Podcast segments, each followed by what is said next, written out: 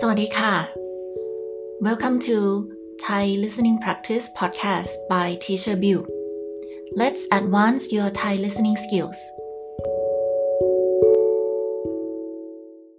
สวัสดีค่ะ นักเรียนทุกคนครูบิวนะคะ แบบฝึกฟังในวันนี้เราจะมาฝึกฟังข่าว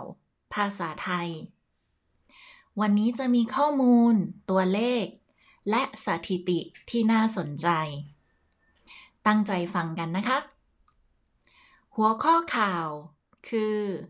การกลั่นแกล้งบนโลกออนไลน์ ภัยใกล้ตัวกับสัญญาณเตือนที่ห้ามประมาท จากหนังสือพิมพ์กรุงเทพธุรกิจ วันที่ 18 มิถุนายน 2565 โดยในข่าว พูดว่า การกลั่นแกล้งบนโลกออนไลน์ หรือภาษาอังกฤษ cyberbullying ในปี 2556 ครูในสหราชอาณาจักรมากถึง 92%เคยถูกกลั่นแกล้งทางอินเทอร์เน็ต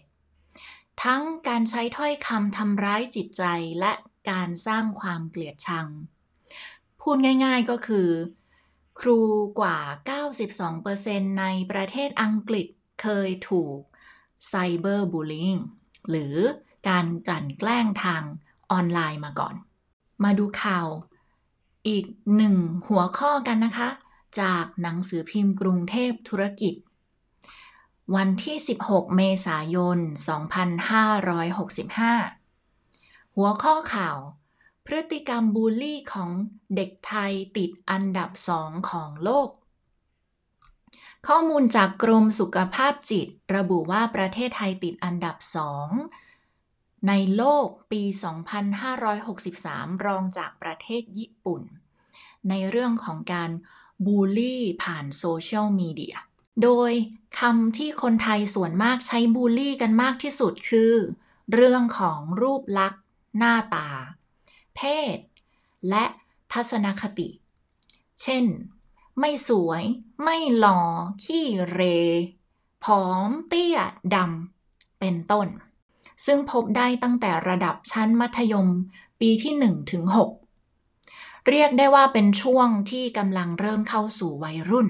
โดยการบูลลี่นะคะมีทั้งหมด 3 ประเภท คือการกันแกล้งทางวาจา โดยการใช้การพูด การสื่อสารหรือการเขียน 2. การกลั่นแกล้งทางสังคม คือการทำให้เสียหน้า หรือแกล้งให้สูญเสียความสัมพันธ์กับผู้อื่นอย่างตั้งใจ 3. คือการกลั่นแกล้งทางกายภาพนะคะ ก็คือการทำร้ายร่างกายสำหรับการป้องกันและการแก้ไขปัญหา เมื่อคุณถูกกลั่นแกล้งทางออนไลน์ เริ่มต้นจากการตั้งสติก่อน อย่าวู่วาม แล้วก็ทำตามขั้นตอนดังนี้ 1. หยุด ไม่ตอบโต้ด้วยวิธีเดียวกัน 2. ปิดกั้น คนที่กันแกล้ง ภาษาอังกฤษก็คือการบล็อก บล็อกไปเลยค่ะ บล็อกโซเชียลมีเดียช่องทางในการติดต่อต่างๆ 3. บอก ขอความช่วยเหลือจากคนที่เราไว้ใจได้ โดยเฉพาะครอบครัวและเพื่อนสนิท 4. ลบข้อความหรือภาพที่โดนกันแกล้ง 5. เข้มแข็ง อดทน ยิ้มสู้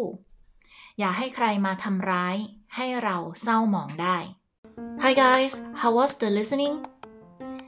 If you love this format I recommend you to uh, enroll in Thai listening practice program I will put the link in the description box you will listen to 8 short and fun stories in Thai and complete listening comprehension exercise See you in the course.